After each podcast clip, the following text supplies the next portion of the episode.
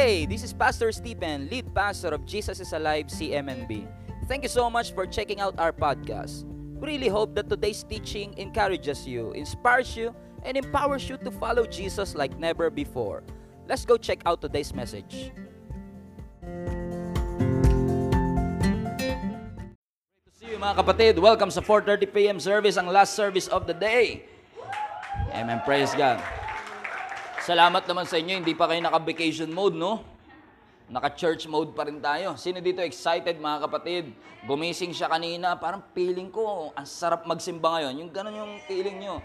Excited na excited kayo kasi alam nyo, babaguhin tayo ng Panginoon. Amen? Yan, lumabas ka ditong problemado, paglabas mo, gabi. Ang tirik mata mo na eh. Grabe, kahit anong kalaban to, kaya to. Pumasok ang payat paglabas mo. Oh, mataba. Okay, pagpasok mo, mataba. Paglabas, mas mataba. Hindi natin sure.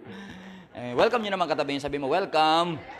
Like to personally welcome each one of you mga kapatid for coming into church. Salamat po na pinili nyong mapunta dito at makinig ng salita ng Panginoon. I hope hindi masayang. Umalis kayo dito mamaya, marami kayong natutunan at magamit nyo at ma-apply nyo sa inyong buhay.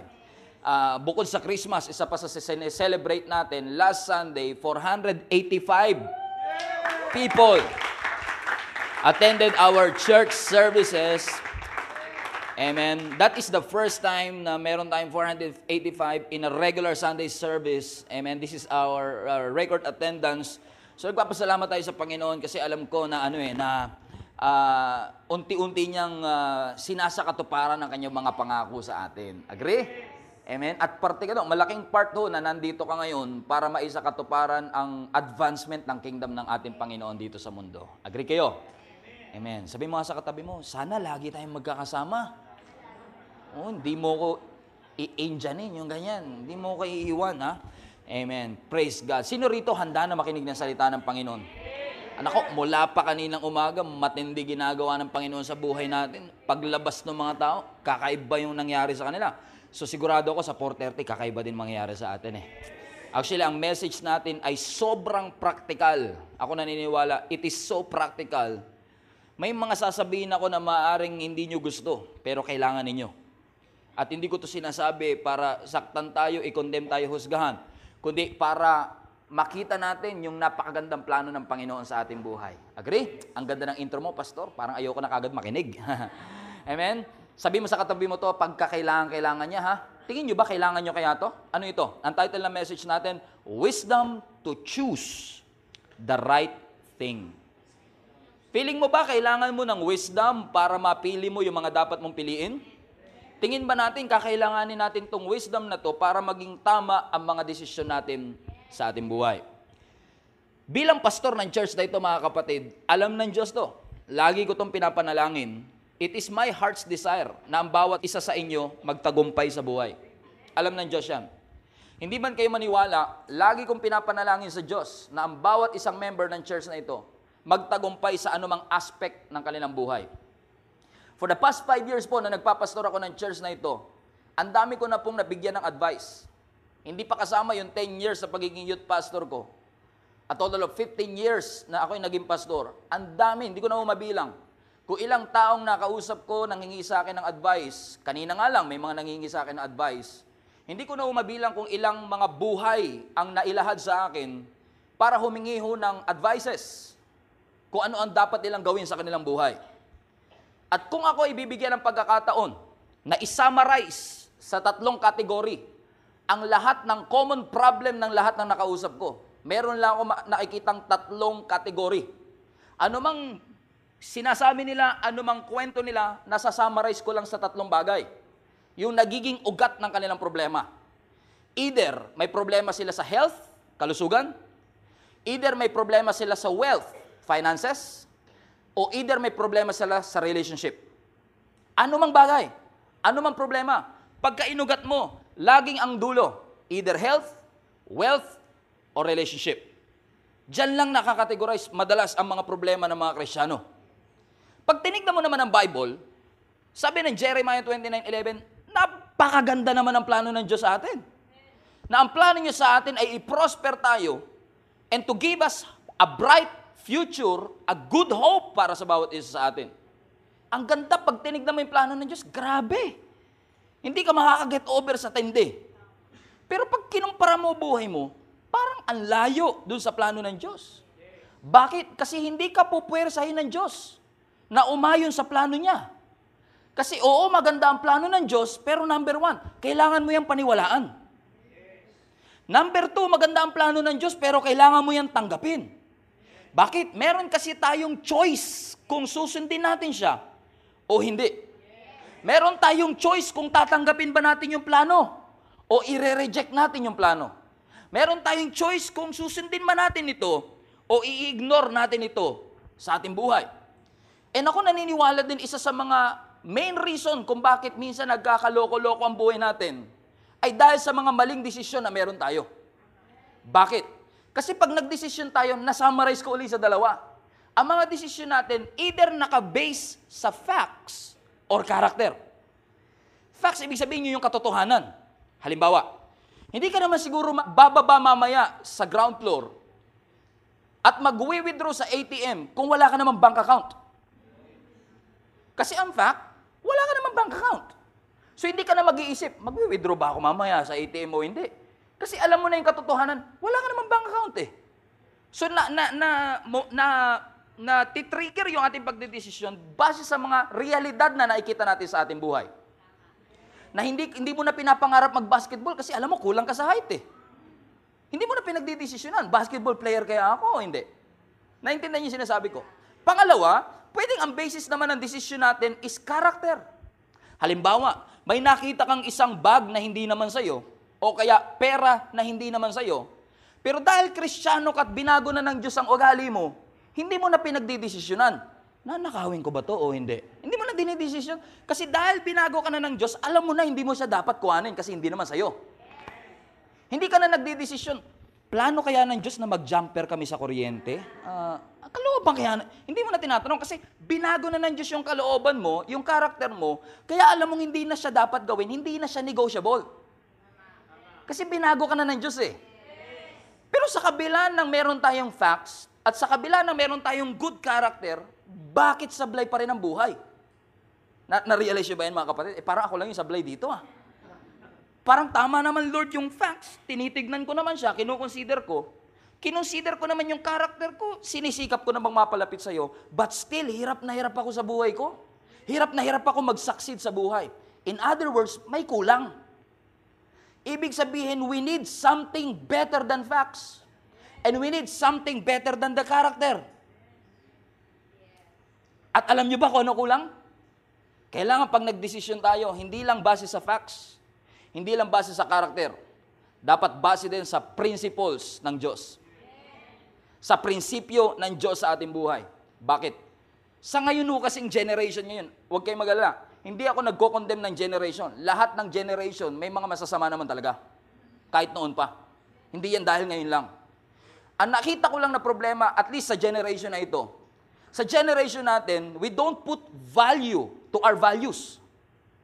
Hindi na natin pinapahalagahan yung mga values natin. Ang pagsisinungaling, laganap. Tapos i-justify natin. White lies naman yung pastor eh. Ano tingin mo kay Lord? Colorblind. Ang pagmumura, laganap din. Tapos i-justify natin, Pastor, nagalit lang ako. Di ba normal lang naman, pag nagalit ka, nagmumura ka. Hindi normal yun. Agree? Minsan lang nakakatawa kung paano natin i-justify ang ating mali. Dahil nga, normal eh. Ginagawa ng iba, akala natin tama. Ang mga tao nagsisisihan.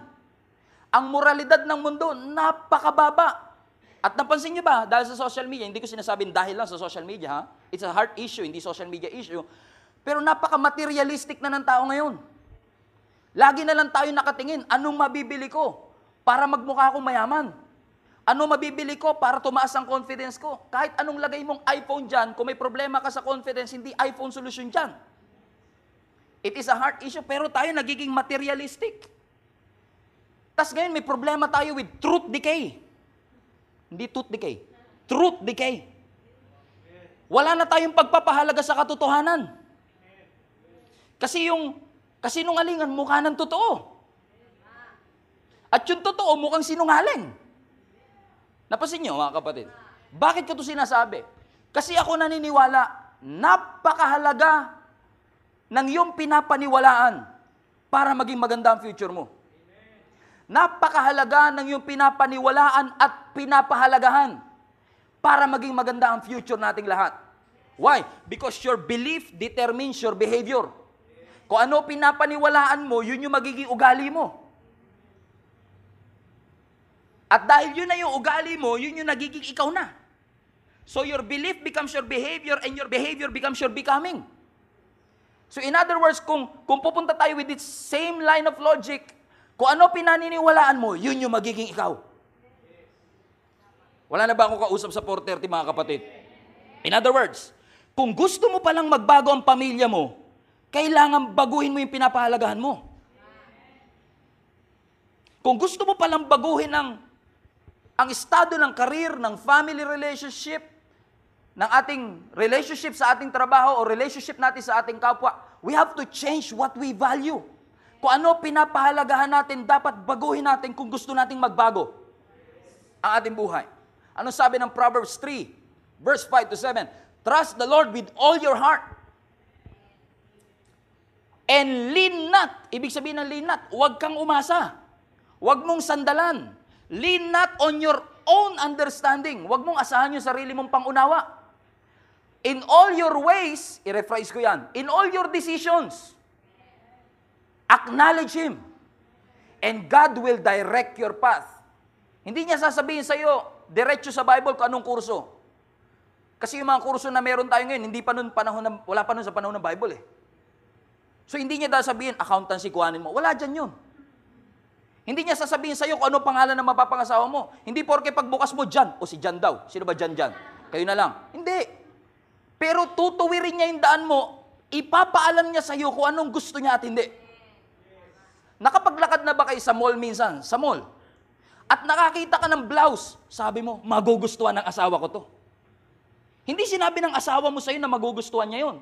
Pero dahil kilala mo yung asawa mo, alam mo yung gusto niyang kulay at hindi. Alam mo yung gusto niyang style at hindi niya gustong style. Hindi niya kailangan sabihin. Nalalaman mo kasi kilala mo siya. Ganon din sa Diyos. Minsan hindi niya na kailangan sabihin sa atin kung anong gusto niya at hindi. Kasi kung alam natin ang salita niya, alam mo na kagad kung gusto niya yun o hindi. Kaya nga sabi, He shall direct your path.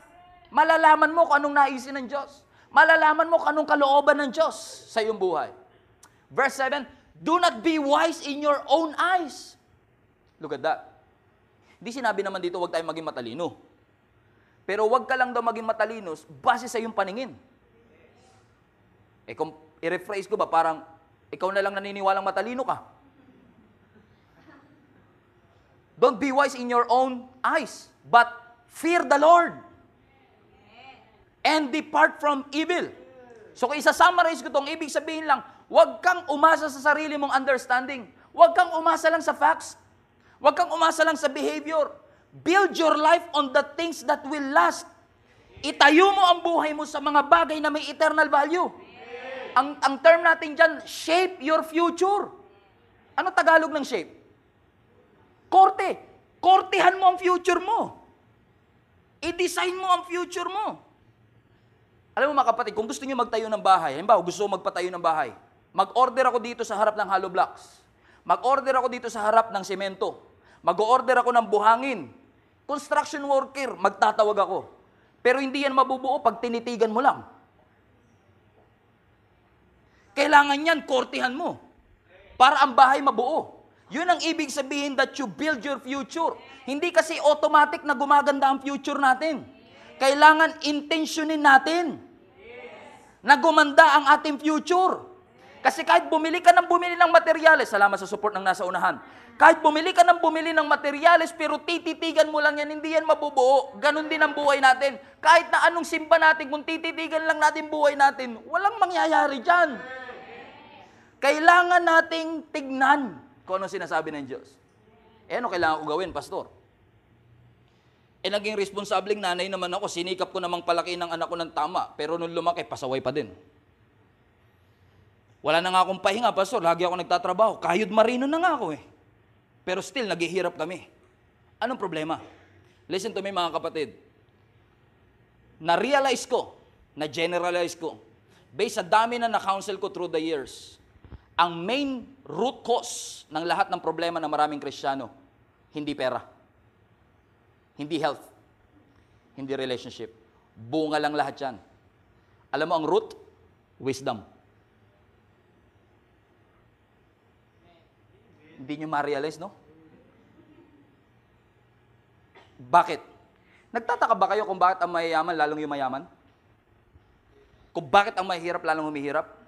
Narinig to, ko itong illustration na to gusto ko i-share sa inyo. Tayo, mga level natin, na hindi naman mayaman. Ang habol natin pera. Kaya ka nagtatrabaho para sa pera. Hinahabol natin pera. Tama? Pero ang mayayaman, kaya yung mayaman, hindi, hindi sila naghahabol ng pera. Ang hinahabol nila, idea. Kasi alam nila, isang idea lang pwede ako maging milyonaryo. Tama? Kaya kung habol tayo ng habol sa pera, napapansin nyo, buhay din natin hanggang kinsenas katapusan lang. Kasi habol tayo ng habol sa pera, sila naman habol na ang habol sa idea, at dahil may idea, pumasok yung pera. May wisdom eh. Okay, narinig ko rin to illustration na to. Gusto kong ikwento. Sino sa inyo may daga sa bahay nila? Daga. Hindi alaga ah. Yung daga talaga malalaki. Yung mga kasinlaki ng tao na. Kakilabot. Di ba yung daga, pag nakita mo sa bahay, eto, pag nakita sa bahay yan, pag bubuwit pa lang, napaka, ang sasama natin eh. Huwag mong papalakihin yan. Kailangan patayin kagad natin yan. No, kwento ni Jesus yan eh. Sanggol pa lang siya, gusto niya siyang patayin eh. Yung daga, pag maliit, nakita mo, patay, yun ang thinking natin pag may daga eh. Patayin yan. Lasunin yan. Maghati ka ng crop Eden cheese, ipatibong mo. Para mamatay yung daga. Tama ba? Pero may isa akong mayamang kilala, nung nakita niya yung daga, hindi niya pinatay. Sabi niya, teka lang, negosyo to ah. Gawin nating mascot, pangalanan nating Mickey Mouse. Ngayon, may Walt Disney. May Disneyland, rather. Dahil may isang lalaki, ang tingin niya sa daga, hindi dapat patayin. Nakita niya, may idea to ah. Yung pinapatay natin, nagbigay ng idea sa kanya. Yumaman siya. Sabi mo sa katabi mo, daga lang pala kailangan natin eh.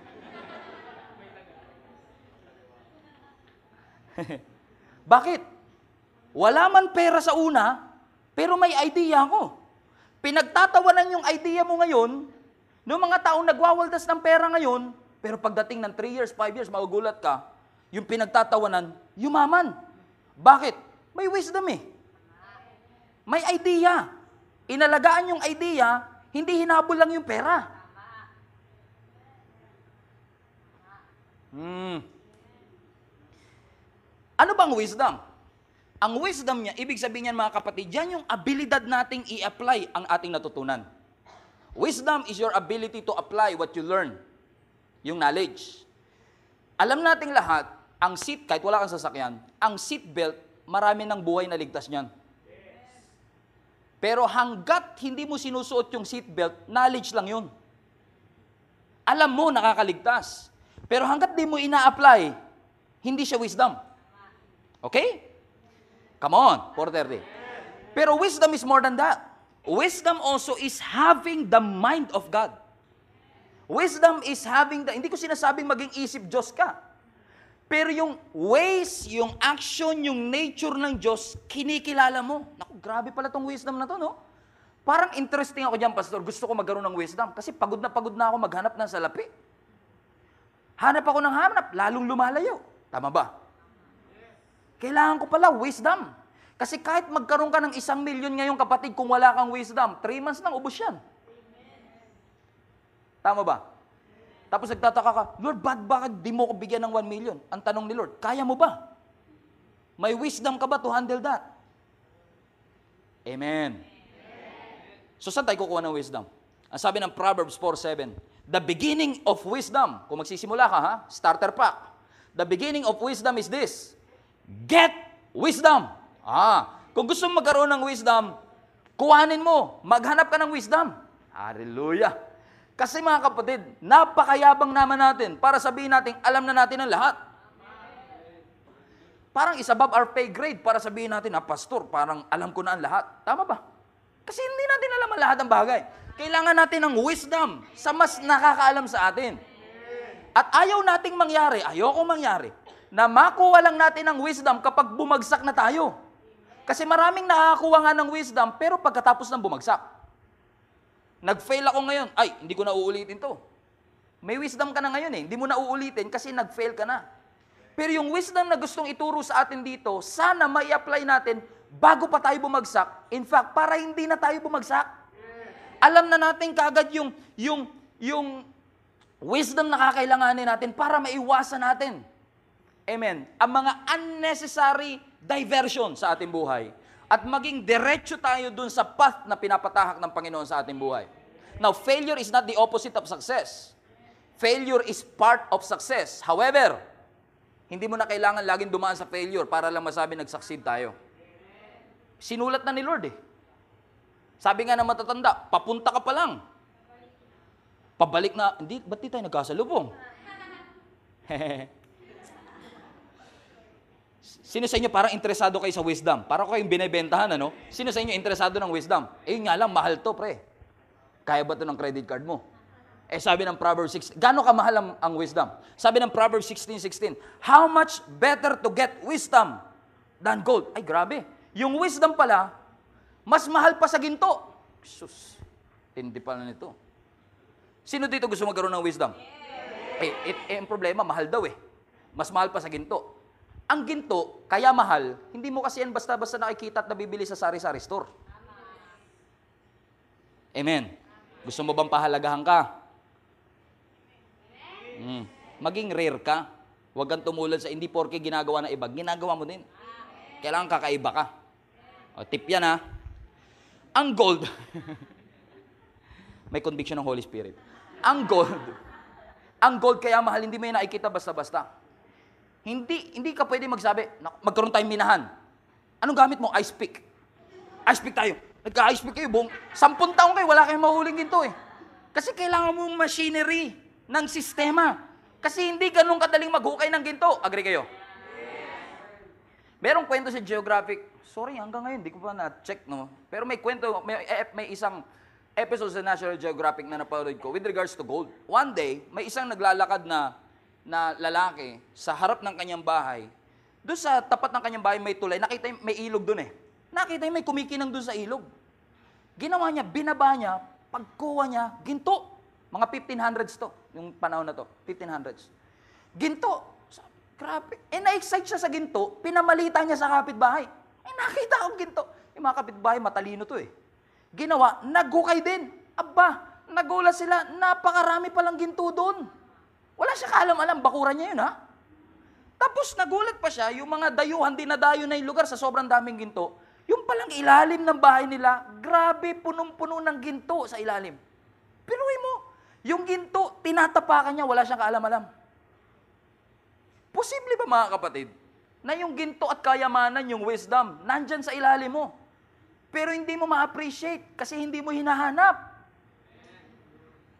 Tingnan mo yung katabi mo, mukhang stress lang yan, pero may ginto yan. Mukhang... mukhang stress lang yan, pero may tinatagong galing yan. Hindi ko alam sa silver ha, pero ang ginto, hinuhukay yan. Amen. Pero ang wisdom, hindi mo mahuhukay. Ang wisdom, hindi mo mabibili. Bakit? Ang only source of wisdom is God Himself. And one of the greatest abilities that a Christian, a person, mapababae o lalaki could have, ang pinakamahalagang uh, blessing na pwede mo ma-receive is wisdom. Amen? Sa mga single na lalaki, huwag na kayo magtaas, baka makapang-asawa pa kayo bigla. Sa mga single na lalaki, ang suggestion ko, huwag kayong masyadong mag-focus sa pagpapapogi mag-focus kayo sa pagiging masipag, responsable, at i-develop nyo ang mga gift nyo. Bakit? Hindi lahat ng magaganda hinahanap pogi. Tingnan nyo na lang ako.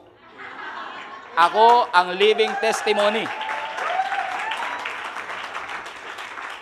Ako po ang living testimony na hindi lahat ng magaganda hanap pogi. Kaya ako nagkaganto, kasi dinevelop ko muna yung inner. Ang problema ng iba, mas dinedevelop yung labas bago loob. Nagka, nagka-boyfriend ka nga. Nagka-shoota ka nga. Binalaan ako kanina, wag ko na raw gamitin yung shoota eh. Nagka-girlfriend ka nga. O nagka nagka-girlfriend ka nga. O naging boyfriend mo nga rather kasi pogi eh. Pero three months, maghihiwalay kayo kasi irresponsable. Hindi masipag, walang pangarap sa buhay. Maghihiwalay kayo. Pero yung mga taong walang kapugian, pero may pangarap, masipag, responsable, dinevelop ang gift. Tignan nyo, nagtatagal.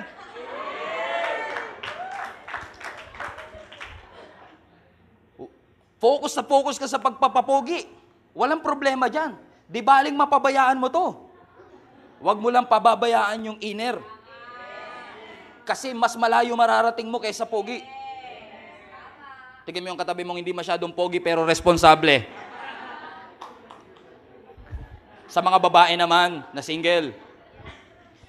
Sa mga babaeng single, tatandaan nyo to. Hindi ako against na mag-makeup kayo. By all means, kung kailangan tatlong inches, go ahead. kung kailangan nyo ng... kung kailangan ng palitada, by all means, go ahead. No problem. Pero wag niyong kakalimutang i-develop ang utak. Kasi ang mga lalaki na turn off sa mga babaeng walang sense kausap. Agree mga lalaki? I-develop muna ang panloob. Kasi sa totoo lang, kahit hindi masyadong pogi katulad ko, pumupogi ka eh. Tingnan mo, kalahati lang naniwala. Napaka-inconsiderate naman ang service na to.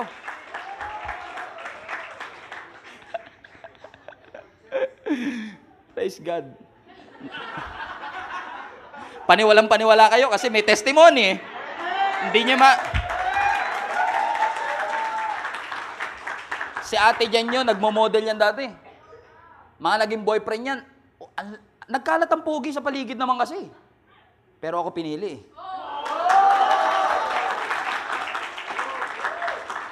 Bakit? Hindi ako masyadong pogi. Sakto lang. Hindi ako masyadong maapil lang. Idaan mo lang sa sipag. Idaan mo lang sa pagtsatsaga. Nai-in love sila kapag responsable ka eh. 250 ha, bayad. Seminar. Ang ganda pala ng wisdom, no? Ako, iniisip ko kagabi, ano bang disadvantage pag may wisdom ka? Bakit ayaw ng tao magkaroon? Ang disadvantage lang na nakita ko sa wisdom, ha? Ang tanging disadvantage ng may wisdom, marirealize mo kung gaano kakamangmang dati. Yun lang. Pero bukod doon, wala kang makita eh. Parang lagi kang panalo, wala kang katalo-talo eh. Pag may wisdom ka. Agree. Now, huwag kayong ma-offend ha, kung kayo to. Hindi ko balak na husgahan kayo o i-judge kayo. Pero gusto ko lang sabihin sa inyo, hindi yata wise na naglalasing ka. Huwag ka masasaktan ha, hindi ko naman alam eh, kung ilang bote. eh. Hindi ko alam. Pero tingin ko lang ha, hindi wise na naglalasing ka. Number one, kasalanan niya sa Diyos eh. Pero hindi talaga wise. Bakit? Payag ka ba ang umaalipin sa'yo alcohol? Yung isang preacher nga narinig ko, sabi niya, magpapaalipin ka ba sa ubas? Sigarilyo na lang, pastor. Magpapaalipin ka sa halaman? Pastor, hindi mo naiintindihan. Pinilit ko namang iwasan. Yun ang mali, kapatid. Iniwasan mo kasi. Hindi mo yan maiiwasan. Tiga mo, pag nagsabi ka na, di na ako iinom, nakonbik ako ni Lord, di na ako iinom, mamaya hayain ka ng kabarkada mo, inom tayo. Hindi mo yan maiiwasan. Anong gagawin mo? Utusan mo. May authority ka galing sa Diyos eh. Hindi mo siya maiiwasan. Utusan mo siya. Kasi kapag inutusan mo siya, gamit ang kapangyarihan ni Jesus na nasa iyo, sigurado ko makaka-breakthrough ka dyan. Makaka-break free ka dyan sa mga bagay na yan. Kailangan lang may wisdom ka sa Lord. Lord, salamat ha. Hindi ko na ito iiwasan. Uutusan ko to sa pangalan ni Jesus. Sikuin mo yung katabi mong naglalasing lagi yan. Sa mga single din dito, actually kahit hindi single, sinasabihan ko yung mga young couples, sinasabihan ko yung mga young couple, tsaka mga single sa church. And I believe yung mga mas nakakatanda rito would agree with me. Lagi ko sinasabi sa mga kabataan, sa mga single, sa mga young couple, makinig kayo. Huwag kayong magpapaalipin sa trabaho nyo habang buhay. Magnegosyo kayo. Bakit? Kapag may trabaho ka, kumpanya nagdidikta ng sweldo mo.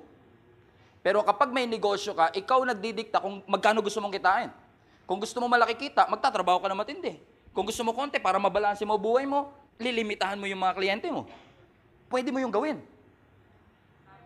Tignan nyo ha, sa mga kumpanya, kapag diniktahan ka ng kumpanya, okay, magiging sweldo mo 450 a day. Wala kang choice eh.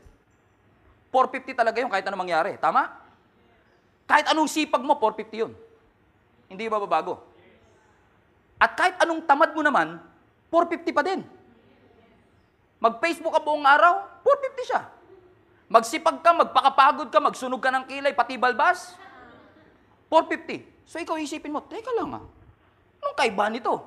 Pag nagsipag ako, 450. Pag tinamad ako, 450. Tatama rin na lang ako. Di ba? Yun ang mas logical gagawin mo. Kaya maraming nagtatrabaho ngayon, tinatamad sa trabaho eh. Kasi iniisip nila, 450. Kahit tama rin ako eh, 450 pa rin naman eh. Tama ba? Pero ang tanong, wais ba yung ginagawa natin na yun? May wisdom ba doon? Wala. Kasi habang tuwang-tuwa ka na nagpe-Facebook sa trabaho, nasasayang ang future mo. Kung may wisdom, kapatid, nare-realize mo, teka lang, hindi tama to na nagsasayang ako ng oras sa trabaho. Hindi ko pinapakain ang sarili ko. Hindi ko dinedevelop ang sarili ko. Nasasayang ang oras ko. Amen. Minsan sasabihin ng mga magka-college, Nay, tapos na ako ng high school ha. Magpapahinga muna ako ng one year bago ako mag-college. Naging dahilan ko rin yan dati. Sino mga magulang naging dahilan niya ng anak nyo? Magiging dahilan. Pagod na pagod ako, Nay.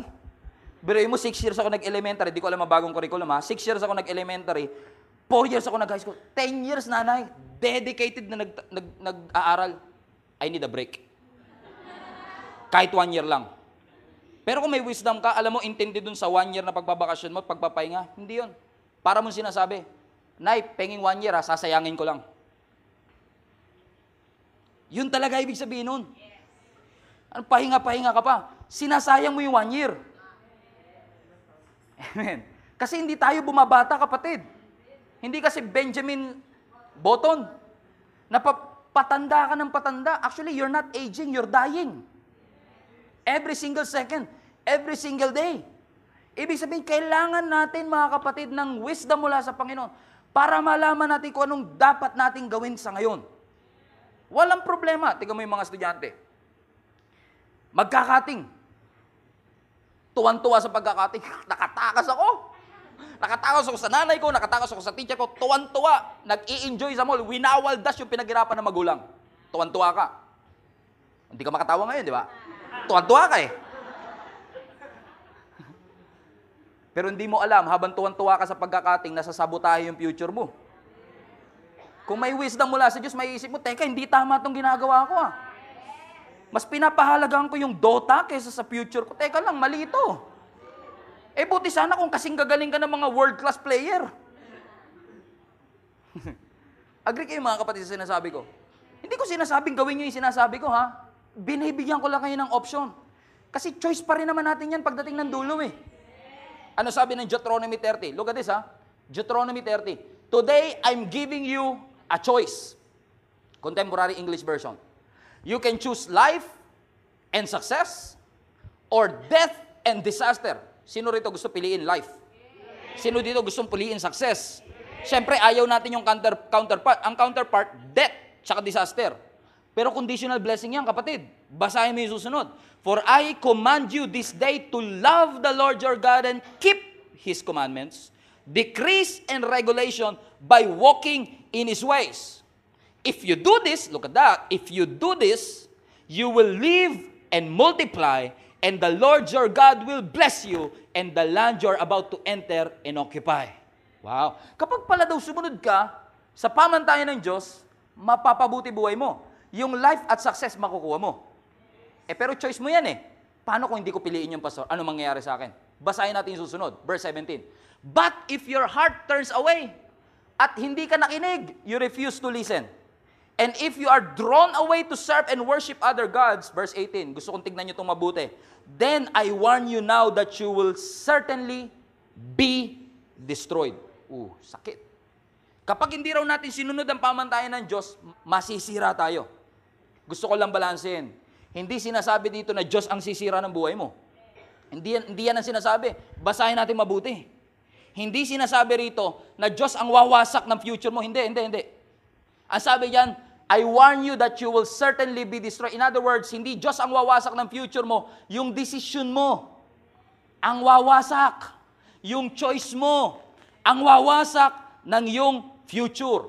Ang suggestion ko, piliin nyo, suggestion lang ha, kung kakapag-suggest lang naman po eh, piliin nyo ang buhay. Piliin nyo ang sumunod sa Panginoon. Kasi kapag ka, sumuway ka, you'll be destroyed. At kapag nasira na buhay mo, nagkaloko-loko na, bigla ka ngayong kakanta. Tell me, where did I go wrong? What can I do to make you change your mind? God, complete, napaka-religious. Bigla natin sisisiyan, Panginoon, ba't nangyari sa buhay ko to? Ba't mo kami pinabayan? Oh, teka lang, sabi na no, teka lang. Ang ganda ng plano ko sa iyo eh. Kaso pinili mo yung kabila. Hindi ako sumira sa iyo. Yung desisyon mo, kapatid, ang sumira sa atin. Malinaw ho ba? Isa sa pinakamahalagang regalo ng Diyos sa atin, mga kapatid, ay yung abilidad nating makapili. Hindi tayo nire-create na robot. Pati yung pagpili mong mahalin ng Diyos, choice mo yan. Kung gusto mo siyang mahalin o hindi, hindi namimilit ang Diyos. Kahit hindi mo siya mahalin, hindi, hindi nawawala ng pagka-Diyos ang Diyos. Diyos pa rin yung. Hindi niya kailangan ng worship natin. Sa totoo lang. Wala pa nga tayo, Diyos na siya eh. Agree? Pero kung pipiliin natin siya, aba, matindi mangyayari sa buhay natin. Bakit? Your choice shapes your life. Ang mga pagpili mo, kumokorte ng future mo. Kaya importanteng meron tayong tamang desisyon. Ang pagdidesisyon, napaka-importante niyan kapatid. Huwag niyong basta baliwalain. Kung anong course, lilipat ba ako ng kumpanya, alin ang tatanggapin ko, sino sa manliligaw ko, anumang pagpili, sangguni mo talaga ang Diyos. Kasi napakahalaga, nakaka-apekto yan sa future mo. Amen. Nung unang trabaho ko, may job interview, di ba? Ang tanong sa akin na nag-interview, how do you see yourself in five years? Naks. Di ba, generic yan eh. Anong nakikita mo sa sarili mo after five years? Alam mo, sagot ko? Sabi ko sa kanya, Sir, it depends on how I live my life today. Tinanggap ako eh. Ang ganda ng sagot ko eh. Biruin mo, tinatanong ako, paano ko nakikita ang buhay ko in five years? Eh di sabi ko, depende po. Kung ano magiging buhay ko ngayon. Kasi kung tatama rin ako ngayon, after five years, mahirap na ako. Pero kung sisipagin ako, magsisipag ako ngayon, after five years, malayo mararating ko.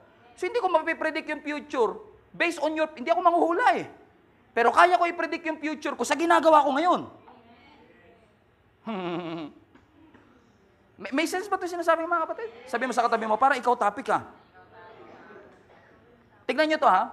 Ang dalawang tao, kahit bigyan mo ng exact same problem, ang output magkaiba.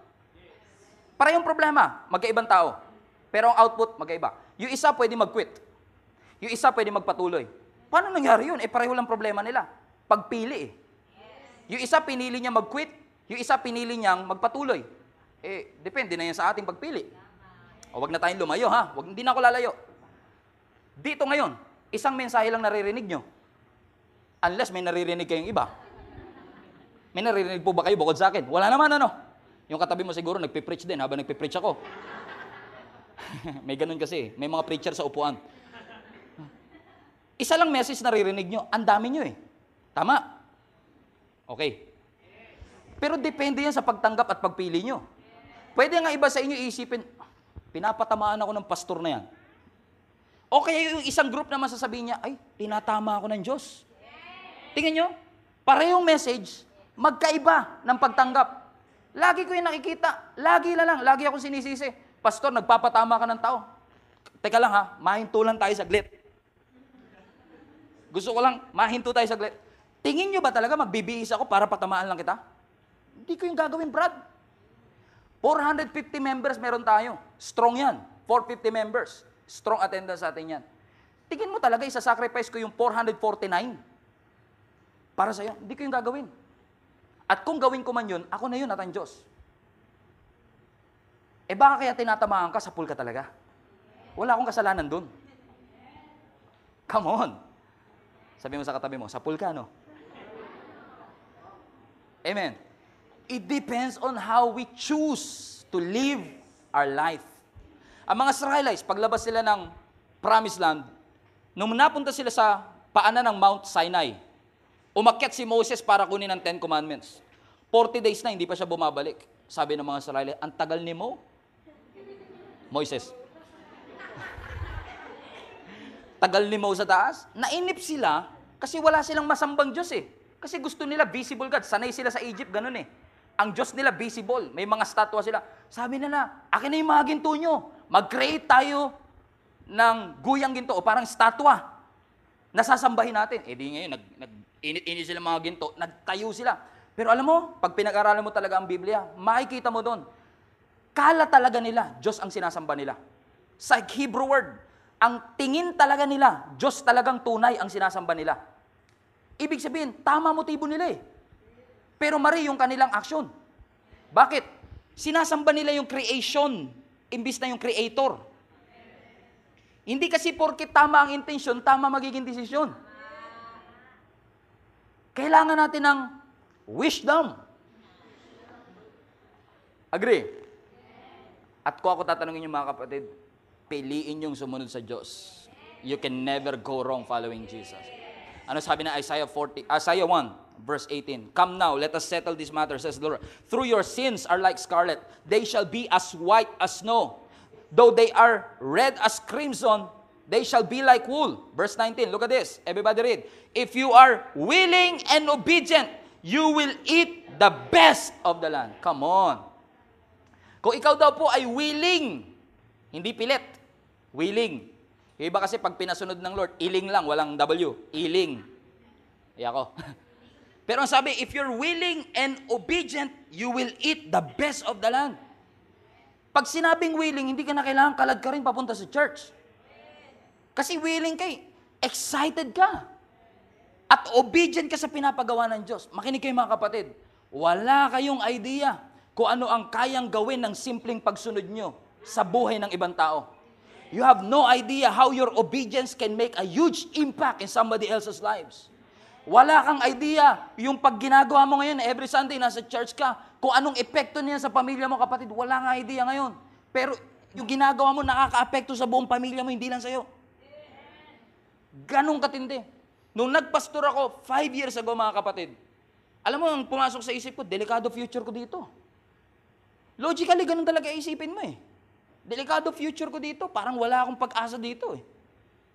Pero mas naniniwala kasi ako sa prinsipyo ng Diyos kaysa sa sinasabi ng isip ko. Hallelujah. At hindi ko pinangarap, ha? Hindi ko pinangarap na ma-inspire ang tao sa akin. Hindi ko yung pinangarap, kapatid. Ang ginawa ko lang, sumunod ako. At hindi ko alam, wala akong idea-idea, yung pagsunod ko, nakaka-apekto pala sa buhay ng ibang tao. Halos araw-araw, if araw-araw nga talaga, nakaka-receive ka ng mga messages kung paano binago ng Diyos ang buhay ng mga taong nakakarinig sa akin by the grace of God. Mga taong hindi ko kilala, mga taong galing sa ibang simbahan, mga taong galing sa ibang bansa na hindi ko kilala are messaging how? Paano nagkaroon ng impact? ang mga mensaheng pinapasabi ng Panginoon through me sa buhay nila, I have no idea. Ang ginawa ko lang sumunod. At napakarami dito sa church ang ganyan ng testimony. Sumunod lang sila, napakatindi ng impact na nangyari sa buhay ng ibang tao. Huwag mong maliitin. Huwag mong i-underestimate, kapatid, ang napakalaking blessing na pwede mo maibigay sa pamilya mo kapag sumunod ka. You are missing a lot when you don't follow God. My suggestion, always follow the Lord. So actually the question is, ano bang pwede kong gawin ngayon, pastor, para maging maganda ang bukas ko? Gusto mo bang baguhin ang iyong buhay, kapatid? Then change your life today. Not tomorrow, but today. Sabi ng Matthew 7.24, I'll end with this. Therefore, everyone who hears these words of mine and puts them into practice. Sino man daw ang nakakarinig ng salita ng Diyos at pinapamuhay ito is like a wise man Matalino ang mga tao na hindi lang niya narinig, in-apply niya. Bakit? Kasi prinsipyo lang ng Diyos ang garantisadong magtatagumpay. I say this respectfully pero hindi diploma ang guarantee ng success. I say this respectfully, hindi posisyon sa kumpanya o dami ng bank account ang pwede makapagsabi kung gaano tayo ka-successful. Magandang bagay yan. Pero ang tunay na guarantee ng success natin, eh sinusunod ba natin yung prinsipyo ng Diyos sa buhay natin? Minsan, sisisihin natin ang Diyos o minsan sisisihin natin ang mga leader natin. Ano ba naman tong leader ko, pastor? Pati ba naman love life ko, pinapakailaman pa niya? Eh kaya ko lang naman sinota to para maborn again eh. Di ba may ganun tayong thinking minsan? Nako, teka lang, hinto tayo. Ano bang prinsipyo ng Bible? Kasi hindi pwedeng mag-adjust ang prinsipyo sa convenience natin. Tayo ang mag adjust sa prinsipyo at law ng Diyos kung gusto natin mapagpala tayo. For example, may tinatawag tayo sa science na law of gravity. Ang ibig sabihin ng law of gravity, anumang umaakyat, bumababa. Law yan. Hindi mo yan pwedeng pasubalian. Kapag tumalon ka, babagsak ka. Hindi kasama sa illustration talaga yan. Ganon katindi tayo dito mag-illustrate. Realidad. Ganon dapat, Drew. So, kung yan ang law of gravity, hindi mo pwedeng sabihin, napaka mapagmahal ng Diyos. Napaka-gracious ng Diyos na kapag ako tumalon ako ng building, hindi ako babagsak. Kasi dahil sa pag-ibig ng Diyos, kaya niyang ihinto ang law of gravity for me. I-try mo. Try mo. Akyat ka sa fifth floor, sa rooftop. Try mo tumal... Okay ka sa billboard. Tapos try mo tumalon hanggang doon sa may monumento ni Bonifacio. Pagbagsak mo, una ulo, pisat mo ka mo dyan. Pisat mo ka mo. Sabi mo, Lord, bakit nangyari ito? Tapos isisihin mo ang Diyos kung ba't nangyari. Tingin mo, isususpend ng Lord ang law of gravity para sa'yo? Eh, gracious ng Diyos, ah. Oo nga. Mapagmahal ng Diyos, ah. Oo nga. Pero kapag sinuspend ng Diyos ang gravity, kaya ba niya yun? Kaya ng Diyos. Pero kapag sinuspend niya yung law of gravity para sa'yo, inisipin mo naman kung ilang milyong tao maapektuhan. Bakit? Hindi mo pwedeng pasubali. Hindi gravity mag adjust sa'yo. Amen. Tayo ang mag adjust kapatid, sa prinsipyo ng Diyos. Huwag niyo pong gagawin ito mga kapatid ha. Nagagawa tayo ng labag sa ka- kagustuhan ng Diyos, tapos iimbitahan natin ng Diyos na ayusin yun. Hindi pwede. Kailangan itama ang dapat itama. At hayaan magugulat ka ang blessing tuloy-tuloy. Kasi madalas mga kapatid, pag sumusuway tayo, hindi natin nakikita yung epekto nito sa future natin eh. Kaya ikaw, sige ka lang ng sige, rat-rat ka ng rat-rat, arya ka ng arya, akala mo tama eh. Sa mga parents po, hindi po ako parent pa, malapit na ha, pero hindi pa ako parent. Pero hindi ko kailangan maging parent para malaman ang prinsipyong ito. Napakahalaga na ang bata, palakihin nyo na may takot sa Diyos. At ang pagsisimba, malaking tulong ho yan. Agree? Hindi pwedeng sabihin ng magulang na ganito. Suggestion ko lang ha. Ayaw ng anak ko magsimba. Hindi ko siya pupersahin. Kung anong gusto niyang buhay, ibibigay ko sa kanya. Huwag niyo pong ipagkakatiwala sa bata na wala pang kakayahang magdesisyon ang mga bagay na alam mong may malaking epekto para sa kanyang future. Agree? Kahit hindi niya feel magsimba, kailangan niya ng magulang na may wisdom para sabihin, alam kong hindi mo feel. Pero gusto ko bilang magulang mo, takot ako sa future mo pag ganyan ka. So kung kailangan kitang kalad ka rin papunta sa church, gagawin ko. Ako thankful ako sa magulang ko na finorce ako mag, mag-church eh, kahit hindi ko gusto noon eh. Bakit? Habang buhay kong tatanawin na malaking utang na loob yun sa kanila. Kasi sa mga, kahit hindi, hindi porky kasi anak ka ng pastor, lagi mong gustong nasa simbahan. Sa mga panahong ayaw ko magsimbahan, sasabihin niya, magsisimba tayo kahit ayaw mo o hindi, hanggat nasa poder kita. Sabi nanay ko yun eh. Halimbawa, ang anak niyo sabihin, Nay, imaginein mo ah, araw-araw aga ako gumigising. Pagod na pagod na ako mag-aral. Pwede bang huminto na ako? Ay anak, magandang adikain yan. Ipagpatuloy mo yan. Sige, hinto ka na. Kung ano gusto mo, sundin natin. Ang ganda niyan. Grabe, gusto gusto ko yan sa'yo. Ganda future mo dyan. Papayagan mo ba anak mo? Hindi mo papayagan. Kasi hindi mo pagbibigyan yung pakiramdam niya kasi alam mo, makakasama yan sa future mo. Tama ba? Hindi ko kailangan maging parent para malaman yan. Agree ba kayo mga kapatid? Huwag niyo ipagkatiwala sa kanya. Masyadong importante yung desisyon na yan. Yung, yung kapatid kong bunso, ganyan yan dati. Magsasakit-sakitan yan eh. Kasi hindi talaga sa lahat ng panahon gusto mong pumasok. Magsasakit-sakit siya, Mama, ilagnot ako. Sabi ng nanay ko, hindi! Papasok ka eh. Bakit? Alam ng nanay kong importante yun eh. Agree ba kayo mga kapatid? Pastor, parang ang sama, parang batas militar naman yata yung pinapairan mo. Hindi ho batas militar yan. Good parenting ho tawag dyan. Kailangan natin maging responsable. Ibig ko sabihin, pagkatiwalaan lang ho natin ang prinsipyo ng Diyos. Minsan hindi mo feel na magbigay ng tithes. Huwag kayo ma-offend ha. Huwag nyo ma-feel na hinuhusgahan ko kayo. Naiintindihan ko po ang inyong sitwasyon. Pero gusto ko lang i-open sa inyo to. Kasi gusto ko kayo matuto. Okay lang ba sa inyo? Usually, iba sa atin, kapag wala tayong pera, sabihin natin, Lord, wala akong pera eh. Ang daming bayarin. Hindi na muna ako magtatays, naiintindihan mo naman eh. Eh pag tinanong ka, okay lang ka magtatays. Pag nagkaroon na, totoo naman, naiintindihan natin yan. At lagi ko nga dito sinasabi sa church, kahit sampung taong ka na rito, ayaw mag-tithes, no problem, tanggap ka pa rin dito. Pero gusto ko malaman mo ang prinsipyo ng Diyos. Agree? May prinsipyo kasing tinatawag na sowing and reaping. Hindi mo pwedeng pasubalian yan, parang law of gravity yan. Kapag nagtanim ka, aani ka. At kung gano'ng kalaki tinanim mo, gano'ng kalaki aanihin mo. Hindi ka pwedeng mag-withdraw na wala kang dineposit. Law yan eh. Magagalit ka sa ATM ngayon, ba't wala kang nilalabas? Eh, wala kang pinasok eh. Hindi mo pwedeng basagin yung ATM machine. Law yan eh. Tama po ba? Ngayon, kung isi-simplify ko ho yung sowing and reaping principle, ganito lang simplified version yan.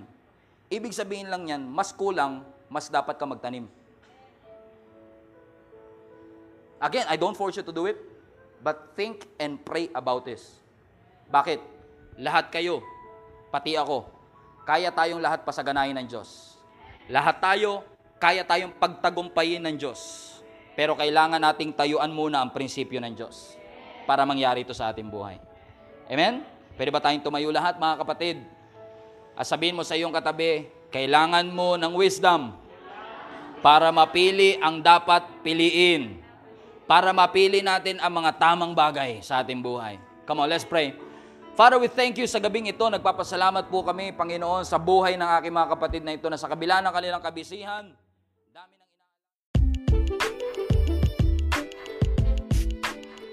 Thank you again for listening. To hear more messages like this one, make sure to subscribe or follow our podcast channel for past episodes. If you want to support this ministry financially, you can do so by sending us an email at gsmnb at gmail.com. Thank you and God bless.